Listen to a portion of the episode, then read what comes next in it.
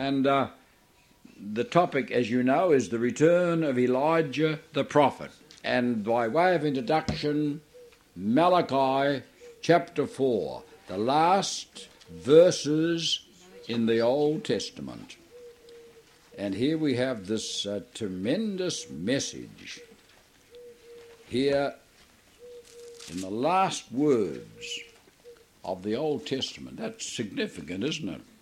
And it says here, Behold, I will send you Elijah the prophet before the coming of the great and dreadful day of the Lord.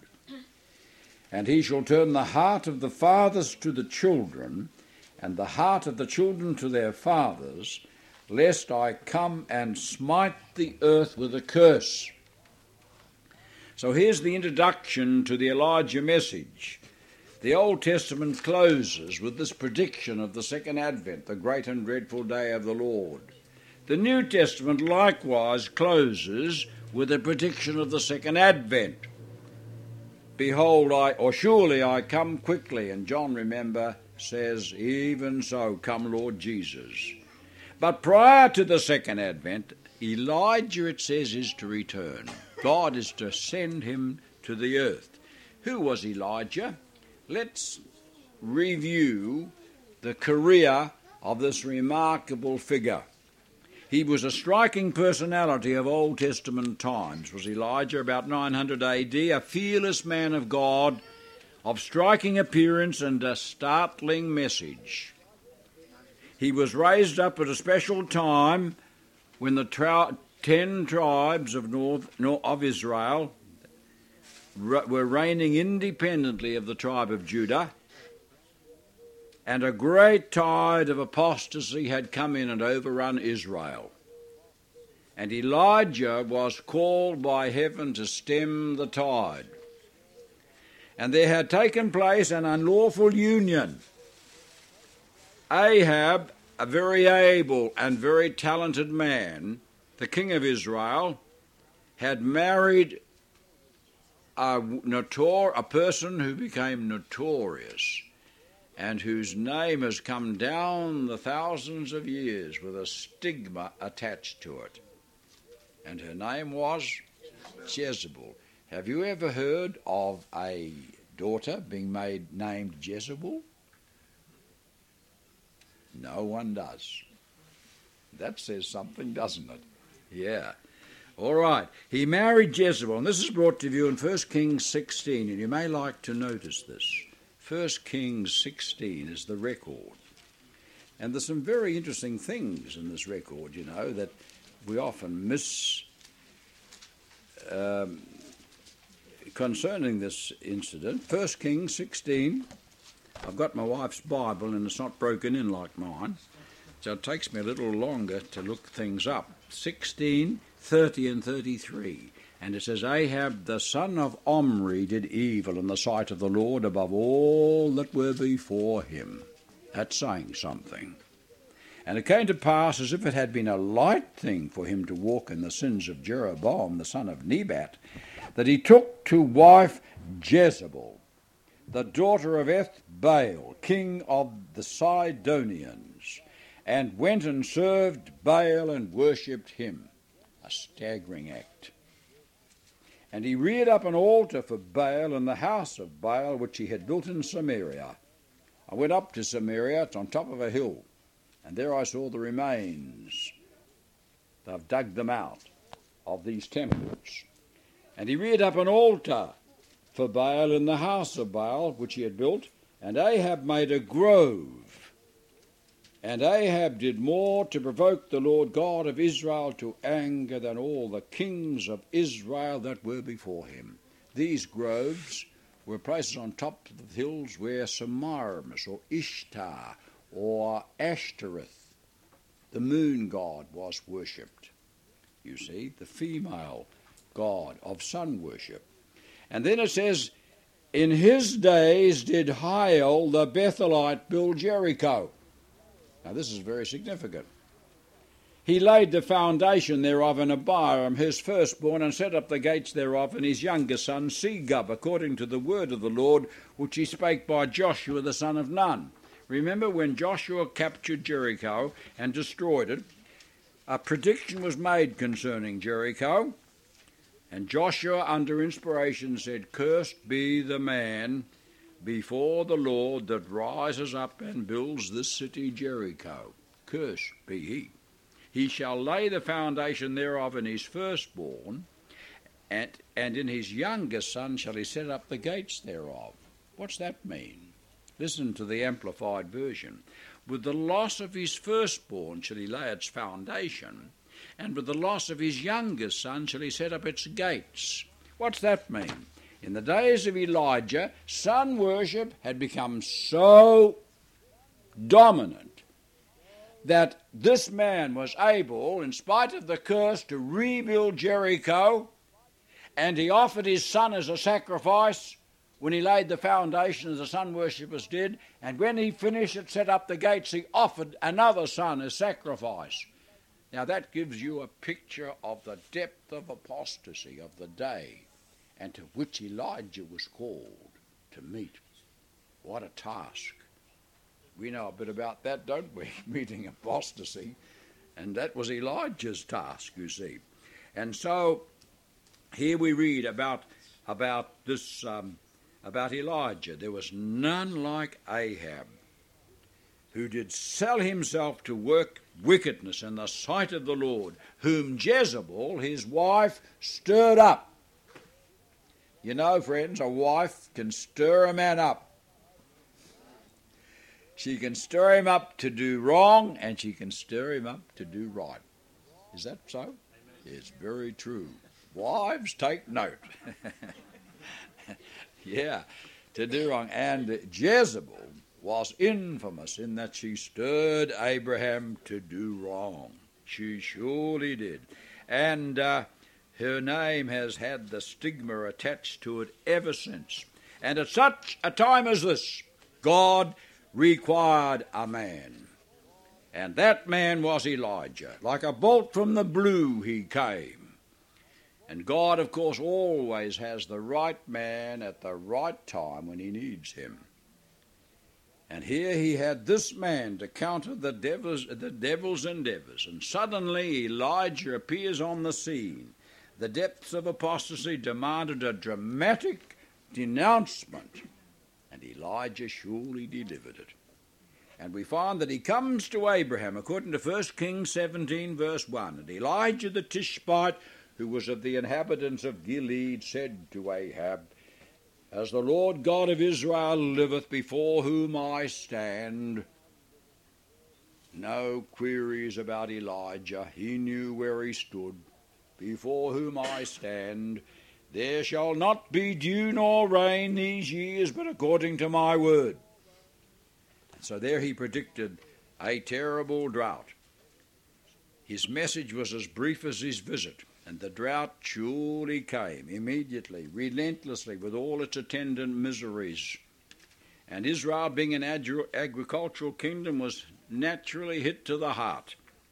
And Ahab, in anger, hunted for Elijah and he heaped upon whom he heaped the blame, not on his apostasy, but on Elijah, because Elijah opposed the apostasy. And searches, remember, were made in the surrounding countries for Elijah, and he took oaths from the various rulers that Elijah was not in their country. And in the meantime, Jezebel wrought havoc in Israel.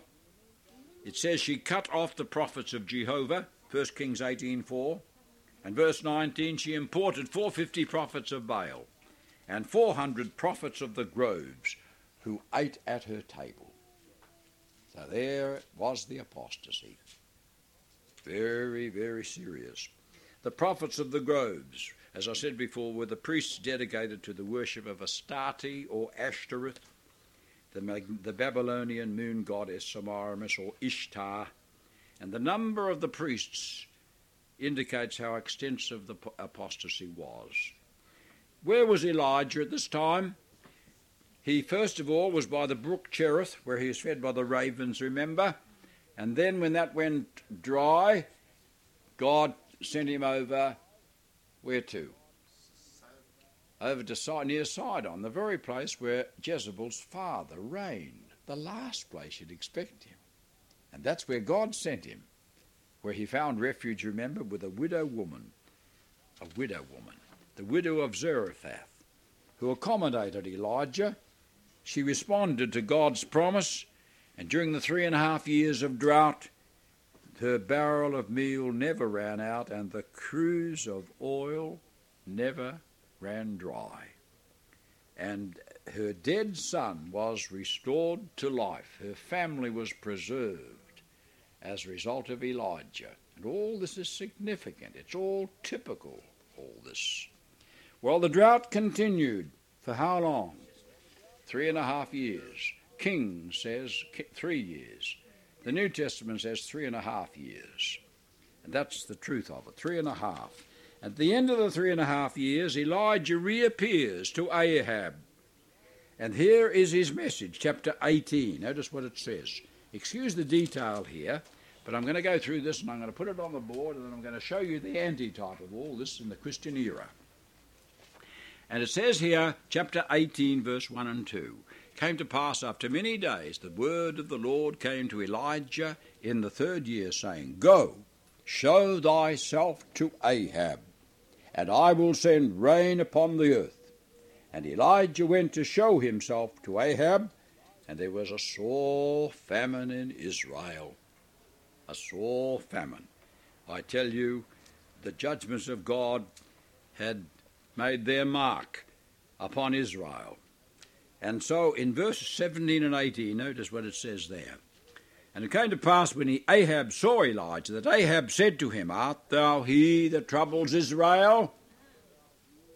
And he answered, I have not troubled Israel, but thou and thy father's house, in that you have forsaken the commandments of the Lord, and thou hast followed Baalim. So here is the issue. Israel had forsaken the commandments of God and followed Baalim. And you know, friends, if a man follows Baal, which represents Babylon, he clashes with God's commandments.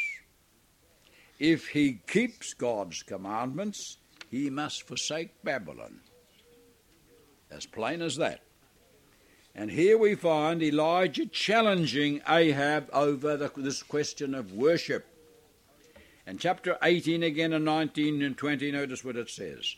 Now therefore, he says, send and gather to me all Israel unto Mount Carmel. The drought is so bad now that Ahab has to listen. And he listens to what Elijah says. And he said, Elijah's instruction was gather all Israel to Mount Carmel, and the prophets of Baal 450, and the prophets of the groves 400, which eat at Jezebel's table. And you know the story of how Elijah, Ahab sent and gathered all Israel to Mount Carmel with the prophets of Baal. And uh, sun worship had by this be, been shown to be impotent. Remember, sun worship was the worship of the principle of fertility fertility in nature, vegetation, in animal life, in human life. That's why sexuality played such a big part in sun worship. It was the worship of the principle of fertility. That's why it was so popular and why God was so fiercely against it because it was so deeply immoral. You see, but the devil used, used that to spread his uh, corrupt teachings in order to bring the race down. And so, after three and a half years of famine, Israel was in a desperate situation. And Ahab was compelled to listen and to comply. And sun worship has been, was being shown to be impotent. Impotent. And, uh, and here they were. The country was barren and desolate. Sun worship was in retreat. And so here they meet on Mount Carmel, a great crisis. And remember the conditions of this conflict between Jehovah and Baal. And in this, in this, Elijah called for a decision from the people to worship Baal or Jehovah. That was the, that was the issue. And he said, How long halt you between two opinions? And so he instructed them what to do in the conflict. He said, take, You take a bullock and dress it and put it on the, the fire or the, the, what would you call it? On the wood. And call on your God, and the God that answers by fire, he is the true God. And we know the story of how the priests of Baal set up, uh, prepared their bullock, put it on the wood, and prayed to the sun god to bring down fire. We all know the story, don't we? And they engage in a ritual dance from morn to noon, often accompanied by supernatural signs. These dances were. They cut themselves, their blood flowed freely to propitiate Baal. And throughout, Elijah mocked them. I like that.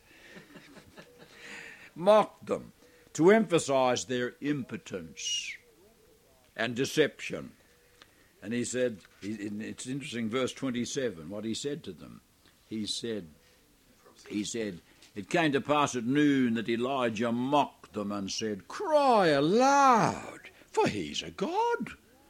Either he's talking, or he's pursuing, or he's in a journey, or peradventure he sleeps and must be awaked. pursuing. And what he was referring there was to the sun god who was noted for his sexual pursuits. Nimrod. That's what he was referring to. See? And so he ridicules it all, you see, in order to, uh, to highlight the fraudulency of this religion. And it says they prophesied from till evening time. Prophesied. And that word can indicate the speaking in tongues of gibberish. Gibberish, which was still common amongst the devil worshippers of the Orient today. And finally, of course, the Baalites' performance came to naught.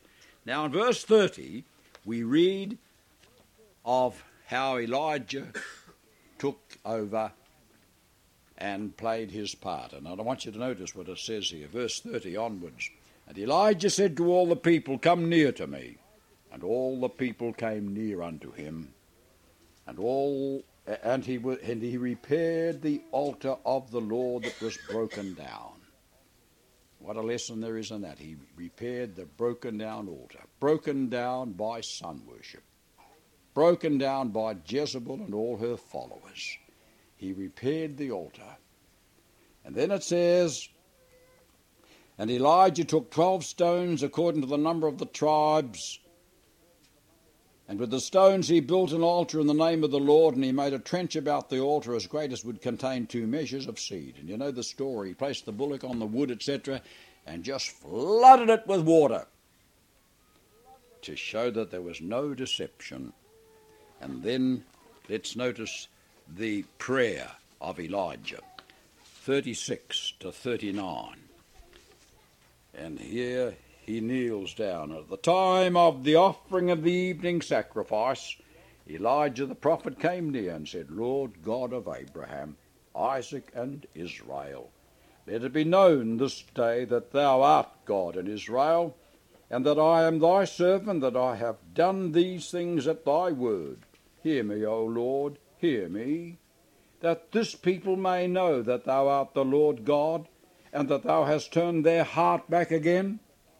Then the fire of the Lord fell and consumed the burnt sacrifice and the wood and the stones and the dust and licked up the water that was in the trench.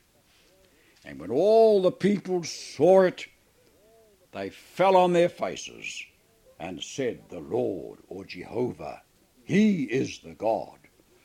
Jehovah, He is the God. And Elijah said to them, now notice this. He led them to put their decision into action. Take the prophets of Baal, let not one of them escape.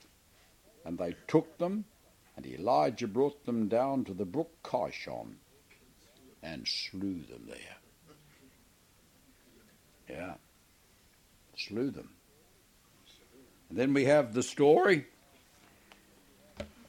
of how the uh, how of Jezebel reacting.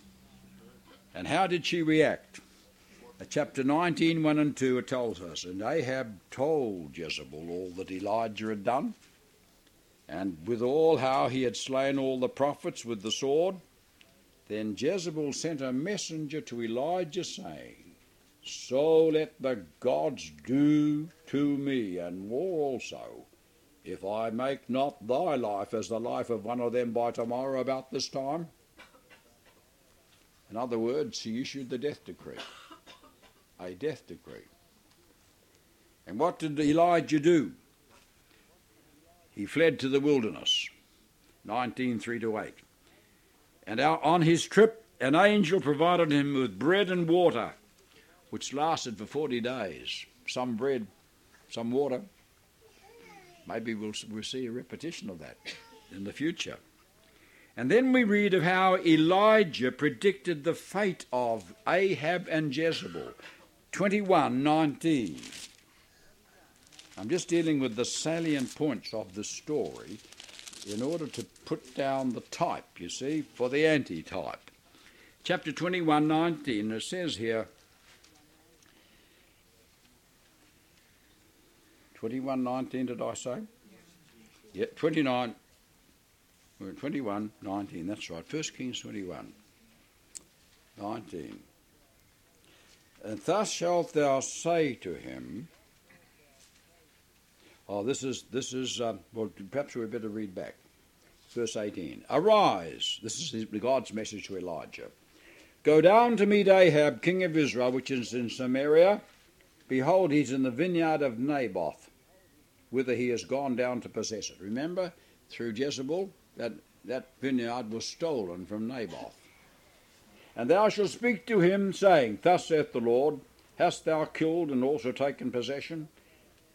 And thou shalt speak to him, saying, Thus saith the Lord, In the place where dogs licked the blood of Naboth, shall dogs lick thy blood, even thine.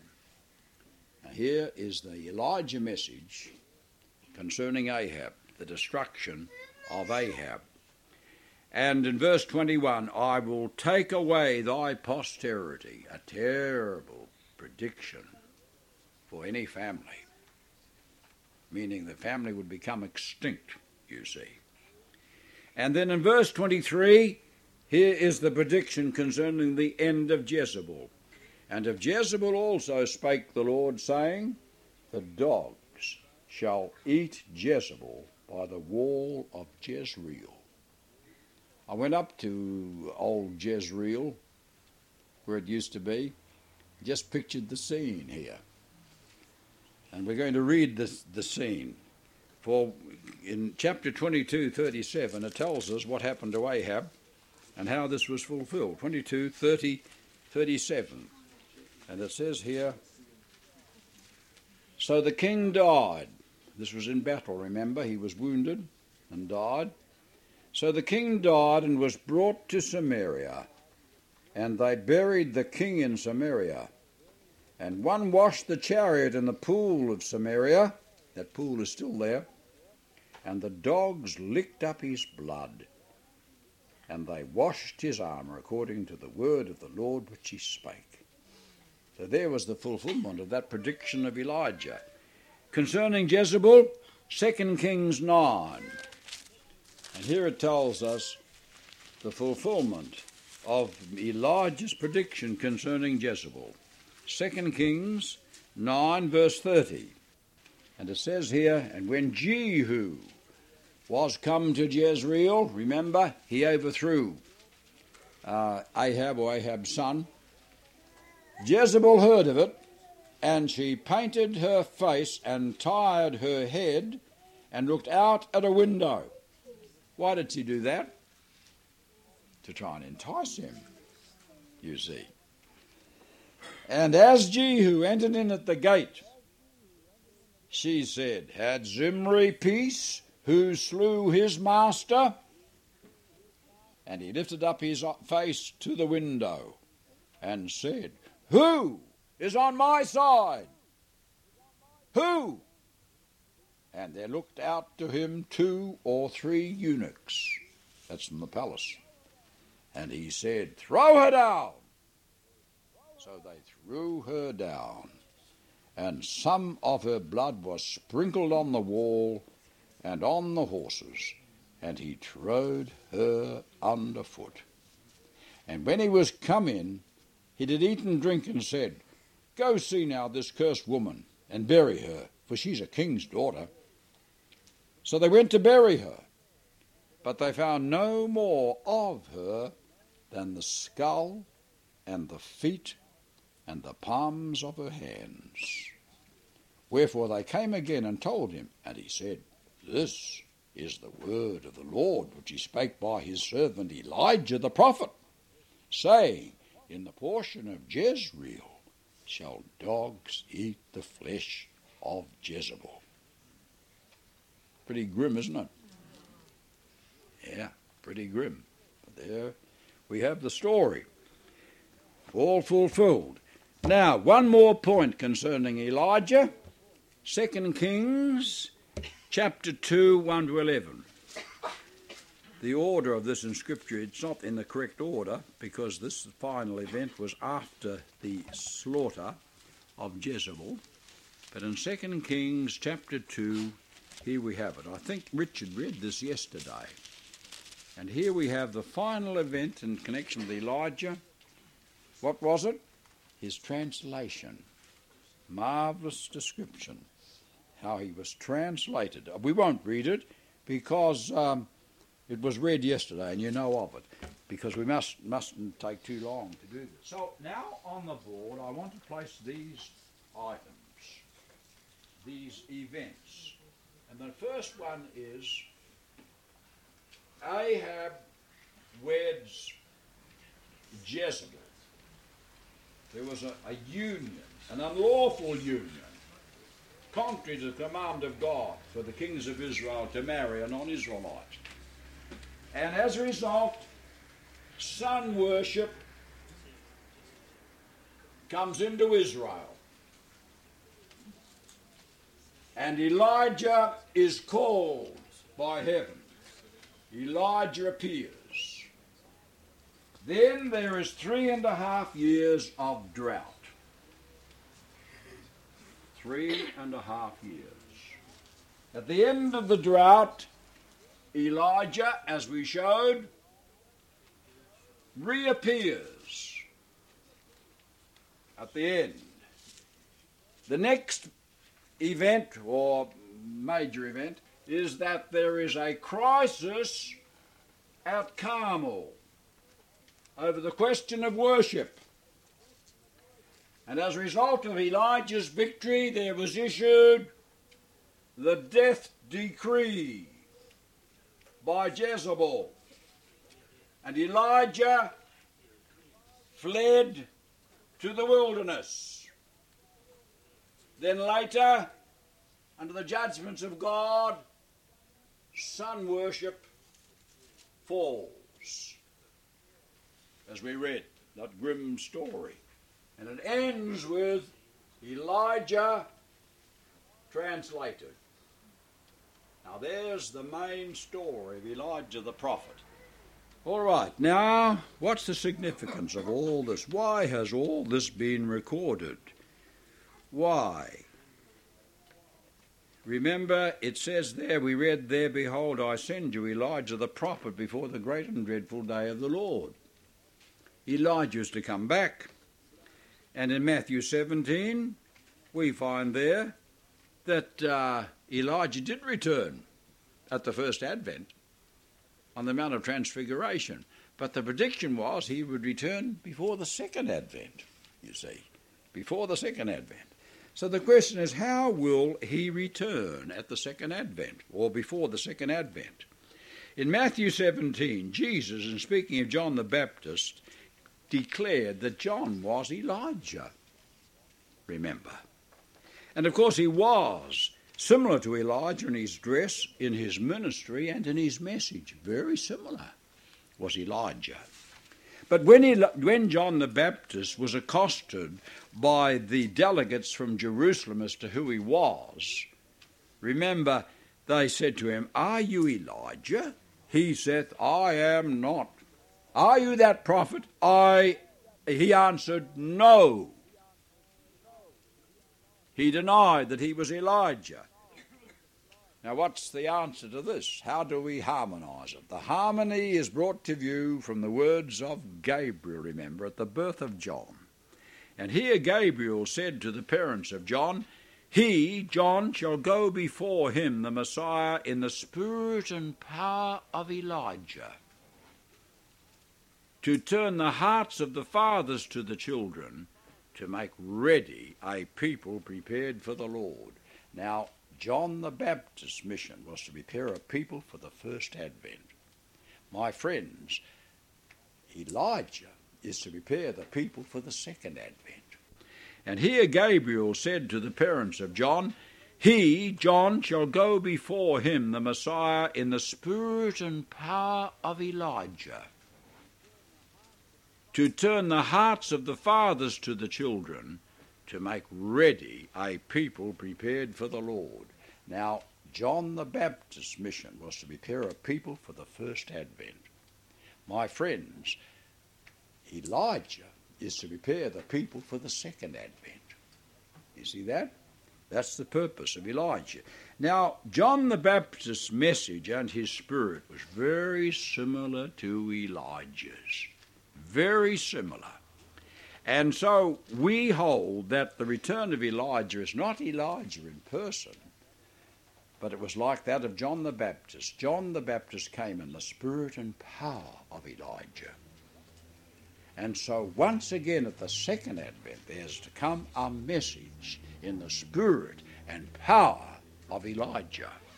So, we need to identify this message, you see, and find out where it is that we might be a part of it. And in 1 Corinthians 10, verse 13, we find this that Elijah typifies the special message of God to apostasy in the last days. And here it says, all these things happened to them. That's in the Old Testament. Happened to them. What's the next word? Ensamples. For ensamples. Ensamples. What's an ensample mean? For types, for pictures. It was a picture, a type of things to come. And they're written for our admonition upon whom the ends of the world are come.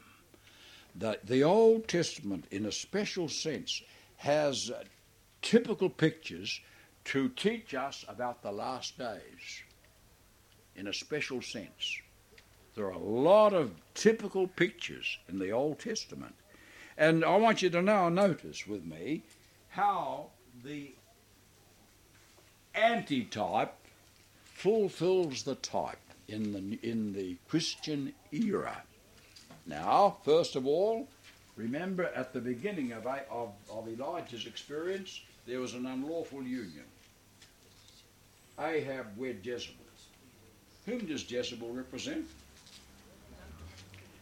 Revelation 2 tells us of Jezebel in the New Testament. We better look that up. Revelation chapter 2 and verse 20. And here is the key to the antitype of this prediction. And I'm sure you're all familiar with this. Chapter 2. And in speaking to the church of Thyatira, the church of the Middle Ages, of the Dark Ages, of the time of papal supremacy, the complaint of the Lord concerning his people at that time was this. Chapter 2, did I say? Or 20, verse 20. Notwithstanding, I have a few things against thee, because thou sufferest that woman, Jezebel, which calls herself a prophetess, to teach and to seduce my servants to commit fornication, meaning in, in a spiritual sense and to eat things sacrificed to idols. My friends, what power was it represented by a woman? that endeavoured to lead God's people during the Dark Ages away, to seduce them spiritually. It was the Church of Rome, who in Revelation 17 is likened to the great harlot woman, you see, and Jezebel represents the harlot church of Revelation 17. And here's the evidence for it right there. So, let's come back here now. So, as just as Ahab wed Jezebel, so, my friends, in the Christian era, there is another unlawful union. Church and state united. There was a union, an unlawful union between church and state in the days of Constantine that led to the development of the papacy. And as a result, sun worship in the form of Mithraism entered the church. Right? This is ABC, it should be, to every Seventh day Adventist. Entered the church. And the apostasy was terribly deep. The great majority of the professed Christian church went astray. God's people, true people, were forced to leave the cities and finally went to the, to the country areas in order to worship according to their conscience, you see. And so God needed someone, someone to denounce the apostasy. And just as Elijah appeared there, now this is probably new to you, Elijah, the Elijah message comes to the church. The Elijah message comes to the church. Now, what was the Elijah message? And here we have the first appearance of the Elijah message. And if you read Benjamin Wilkinson's book called, what's it called? That's right. There he gives you the documentary evidence about how God raised up special men at that time to declare an Elijah message. The three outstanding ones were Helvidius, jo- Jovinian, and Vigilantius. Have you heard of those before? Yeah, three men, 350 BC AD to 420, the first one. The next one, 330 to 390 AD, and Vigilantius, 364 to 408. And if you want to read about these men, it's thrilling. It's thrilling. They opposed the Church of Rome and the apostasy, friends. They decried the paganism invading the church, especially in Rome.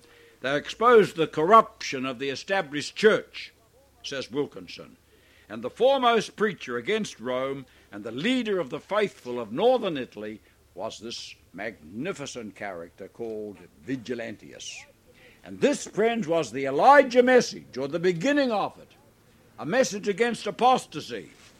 Now, the next event, notice, was that when Elijah appeared, he predicted three and a half years of drought. And, friends, when these men rose up, shortly after there came another drought three and a half years, prophetic years of drought came to the world, came to the church. Three and a half prophetic years. What were these years? This was the time of papal supremacy. 1260 years of papal supremacy. And you all know how we work that out.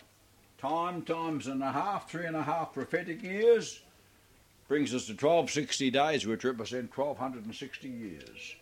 And here we have three and a half prophetic years of, of spiritual drought. Spiritual drought. Was there really a drought spiritually? I tell you, there was. The true church was in the wilderness. Spiritual, the spiritual reign of the Holy Spirit was withheld from the people. Moral and spiritual darkness reigned supreme. The noonday of the Orthodox Church was spoken of as the midnight of the world, and it was. Gross ignorance prevailed with appalling superstition and fear. Friends, it was a period of prophetic drought, spiritual drought, for three and a half prophetic years. And during that time, of course, just like you remember, Elijah was, was, was with the widow over in, near Sidon.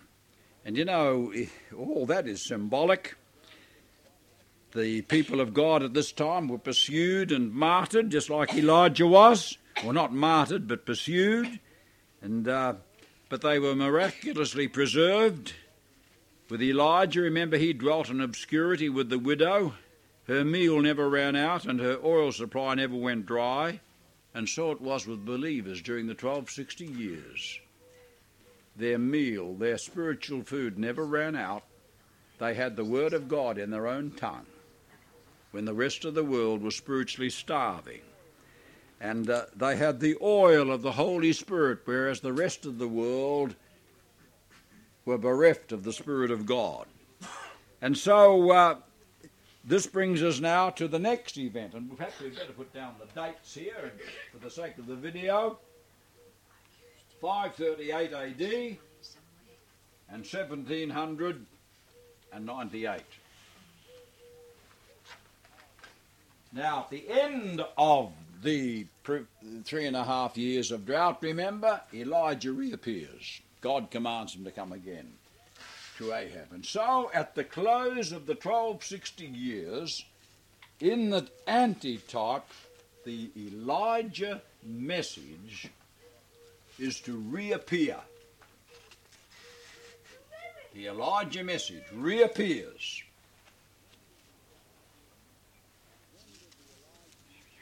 And when did the Elijah message reappear? Remember, after 1798, there was a great revival in the study of the prophecies of the Bible. And that finally culminated in the great Advent message of what date? 1844. And there we have the revival or the reappearance of the Elijah message. Its reappearance. And uh, we find there are six parallels between the Elijah message and the message of the three angels. There are six parallels. First, Elijah's message was a message of the judgments of God. My friends, the three angels' messages are messages concerning the judgments of God. Is that right? The first one, the hour of his judgment has come. The third one, it talks about the judgments of the seven last plagues. Very much a message of judgment. Secondly, Elijah's message was a message exposing apostasy. The second angel's message of Revelation 14 is a message exposing apostasy. What's it say? Another angel followed, saying, Babylon is fallen, is fallen. And what was Babylon at that time? What did Babylon represent? not the Church of Rome. It had fallen centuries before. It represented the churches of Protestantism. They had morally fallen through the rejection of Bible truth in 1844. So it was a message exposing apostasy, you see. And it still should be our message. The third point, it was a call back to the keeping of the commandments of God. And we all know that that is so in the three angels' message, a call back to the keeping of the commandments. Here are they that keep the commandments of God. For it was a call for decision to the worship of God instead of the worship of the beast or Babylon, just like Elijah's message was. Five, a minority accepted the Elijah message or accepted Elijah. And so, in the three angels' messages, there will be a remnant who will accept the message and remain faithful. The fourth, the, the, the, the, the sixth point, the message of Elijah turned the hearts of the fathers to the children and the hearts of the children to their fathers. And that's what the Elijah message, the true Elijah message, is to do. It turns the hearts of men and women to their children and their children to their fathers. It gives a burden for their salvation, such as no other message does. So those are six, and undoubtedly there's many other parallels of the Elijah message, or rather of Elijah's message and the three angels' messages. All right, now the next point, remember, when Elijah came, when Elijah reappeared, he called he called Israel to Mount Carmel, and there came a crisis, a religious crisis. And my friends, the next event in this lineup is this that there's going to be a world religious crisis like Carmel when there's going to be a contest over worship. A contest over worship. And this will come about as a result or in connection with the loud cry, the latter rain and the loud cry. And the whole world will be brought to the place where they, they've got to make a decision for God the Creator, for Christ or Antichrist. And this is represented by the crisis at Mount Carmel. Now remember, after the crisis at Carmel in Elijah's day, Jezebel issued the death decree. And as a result of the loud cry and the, fight, the coming religious crisis, there also will be issued a death decree. And who will be behind the death decree? Spiritual Jezebel, the harlot church of Revelation 17. And just as, that, as, as Elijah fled to the wilderness, what will God's people do when the death decree is issued? They will fly, there will be flight from the cities. And the universal Sunday law will be the sign to leave the large cities. The death decree will be the sign to leave the small towns and villages and to get out back, as Elijah fled into the wilderness. And remember, when Elijah fled, Elijah fled into the wilderness, he was fed with bread and water that lasted for how many days? Forty days. And maybe that's what well, there will be a account that will be uh, repeated. Maybe. Now, the next point sun worship finally fell.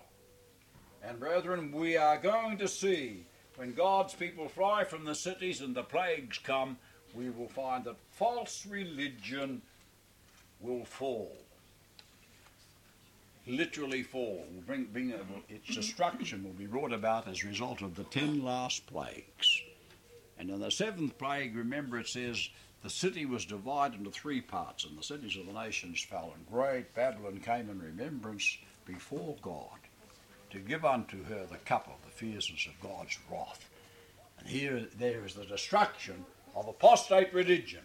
Now, just as Elijah was translated, so the people of the Elijah message likewise will be translated translated. For they, remember, will be the 144,000, whether you believe it's a literal number or symbolic. They are the remnant, the living upon the earth when Jesus comes.